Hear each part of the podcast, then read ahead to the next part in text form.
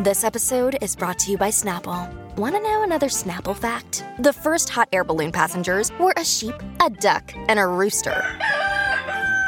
Ridiculous. Check out snapple.com to find ridiculously flavored Snapple near you. Hi, everybody. This is Adriana Trigiani. I'm the host of You Are What You Read. I have the privilege of interviewing luminaries of our times about the books that shaped them from childhood until now. We get everybody from Sarah Jessica Parker to Kristin Hannah, Mitch Albom, Susie Essman, Craig Ferguson, Rainn Wilson, Amor Towles, you name it, they come, they share. New episodes of You Are What You Read drop every Tuesday on Apple, Spotify, or any major streaming platform wherever you listen to your podcasts. It is uh, Friday, September 18th, and it's time for this. I can't believe you're making me do this. Why do we have to talk about that? Do I have to? Forced movie reviews. You forced me to do this. This. Love that. it's so funny.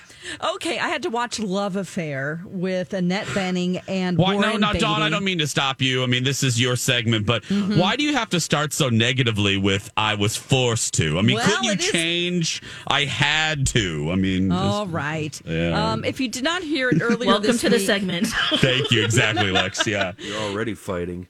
If you if you didn't hear uh, my Instagram post or see it on Instagram earlier this week, if you didn't hear it on the show, here it is about my thoughts before I watched it. Hello, friends. It's time for Force Movie Reviews. I have to review Love Affair from 1994, which is a remake. This has Warren Beatty and Annette Bening in it, and Katharine Hepburn's uh, last performance, apparently. It has a 30% on Rotten Tomatoes. Jason went on and on about it forever, how it's, it's one of his favorite movies ever. Um, he's never mentioned it before um, which I think is interesting. I'm hoping to see some high waisted pants because it was made in 1994. Some of the bad reviews on Rotten Tomatoes. So sad. This is Hepburn's last performance. Uh, another great one here from David Ansen from Newsweek. Love Affair takes such pains to dodge vulgarity, it forgets to put anything in its place. and a lot of the other ones, for some reason, have been removed. Quote, not available. This is going to be awful and I can't wait till it's over.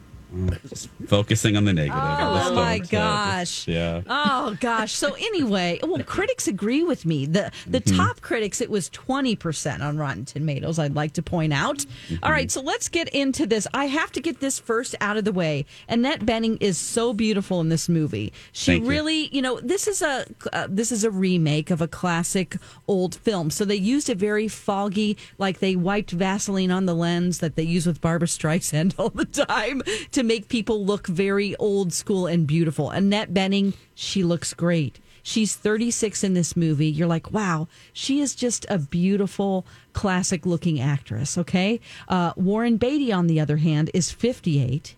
He has a mouth like a Muppet and he has so much makeup on. I'm like, he looks awful. They're trying to make him look like this young leading man. You're nearly 60, okay? And good for you for getting a wife who's 36 in real life, but wow.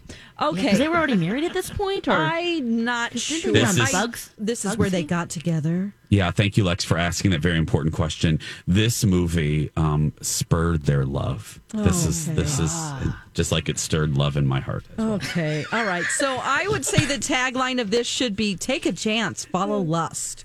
If somebody tells you they are engaged, which Annette Bening's character in the movie, she says, I'm engaged and I'm madly in love with my fiance, why Yeah. would you pursue that?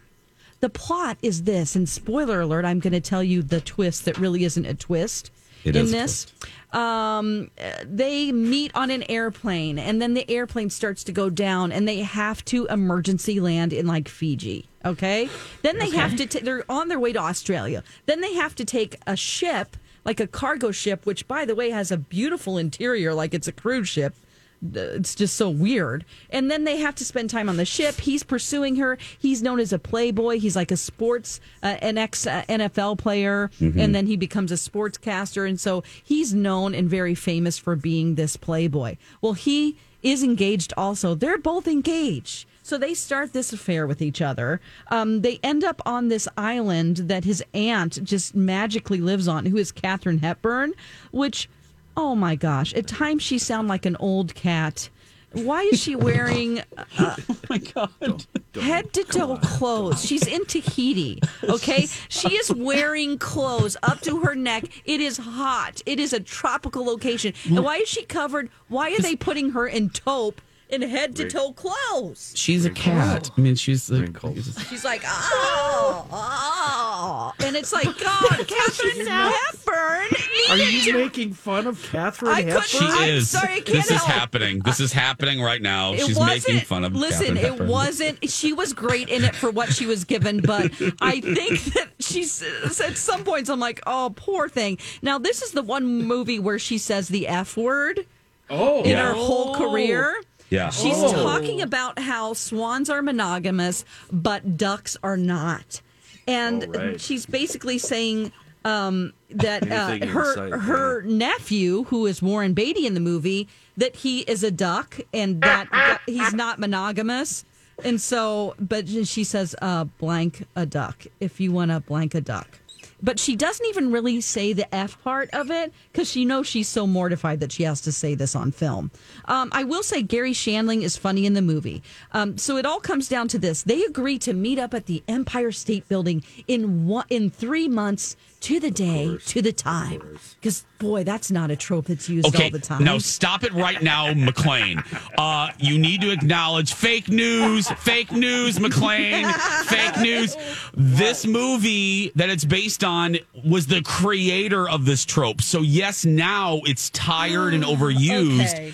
But the source material for this movie was the first one to actually do this. Just Okay. fake news, fake okay. news. All right. So um, this wasn't a twist. so what happens is that he goes there. She's on her way. They've both broken up with their respective lovers. and to be together forever. So he's up there waiting for her, and she doesn't make it because she's hit by a car outside. Oh no! So he thinks she never shows up, but for the rest of the movie, he thinks that she just didn't care and didn't. And then he runs into her again, and then she's not telling him that she's been paralyzed from the waist down and is in sitting on her couch but doesn't get up. That wasn't a twist. A twist is if the audience is surprised by the plot point that wasn't previously revealed to them. This is just one character doesn't know about a detail about the other one. That's dumb. You don't find this romantic at all? No, why is that not a reason to be with somebody just because Lex. you're in a wheelchair? She Come didn't- on. Lex, she didn't want to be judged for her. Oh, no, I her- get for that. her- For her, for her, Something she couldn't help. Yeah, she couldn't help it. Lex. Oh Lex. my gosh. So what? d- So does what he finds out and then yeah, at the end, you know, because he's a of her painter, and probably, I guess. So he's a painter, and uh, you know, he painted this picture of her in Fiji. She finds it uh, at a restaurant. He just sold it to some restaurant, so she buys the painting. He he finds out where she lives, goes to her house around Christmas, and um. Kind of, there's this. Oh God, it's I can't. I don't even want to hear myself talk anymore. yes, they're together forever at the end. That's. I just. She, Oh. he sees her at the theater, Lex, and How she's much is this sitting painting? down. Uh, the painting. Well, he just gave it away Oh. uh, to this uh, because he was so just heartbroken. He's like, I don't want this anymore, and Oh, oh, I don't even want to go into how the woman at the restaurant. Oh God. Oh wow! Anyway, Dawn, case what do you you love this have film. against love? Oh, Why don't you I like just, love, I, it's just, I don't love want it. people to see this and be like, "Oh, I love at first date it, sight." It's lust. You don't know the person.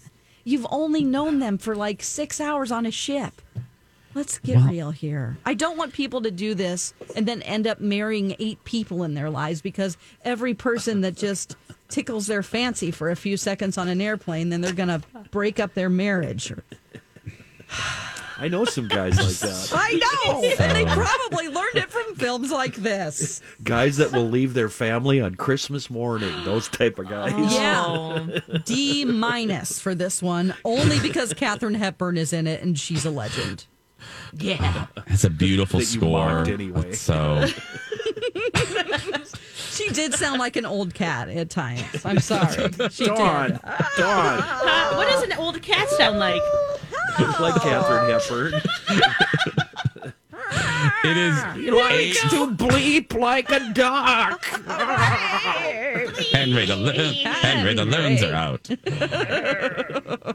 I can't believe he made fun of Katharine I'm Hepburn. sorry. I just It was, is- I had had it at that point.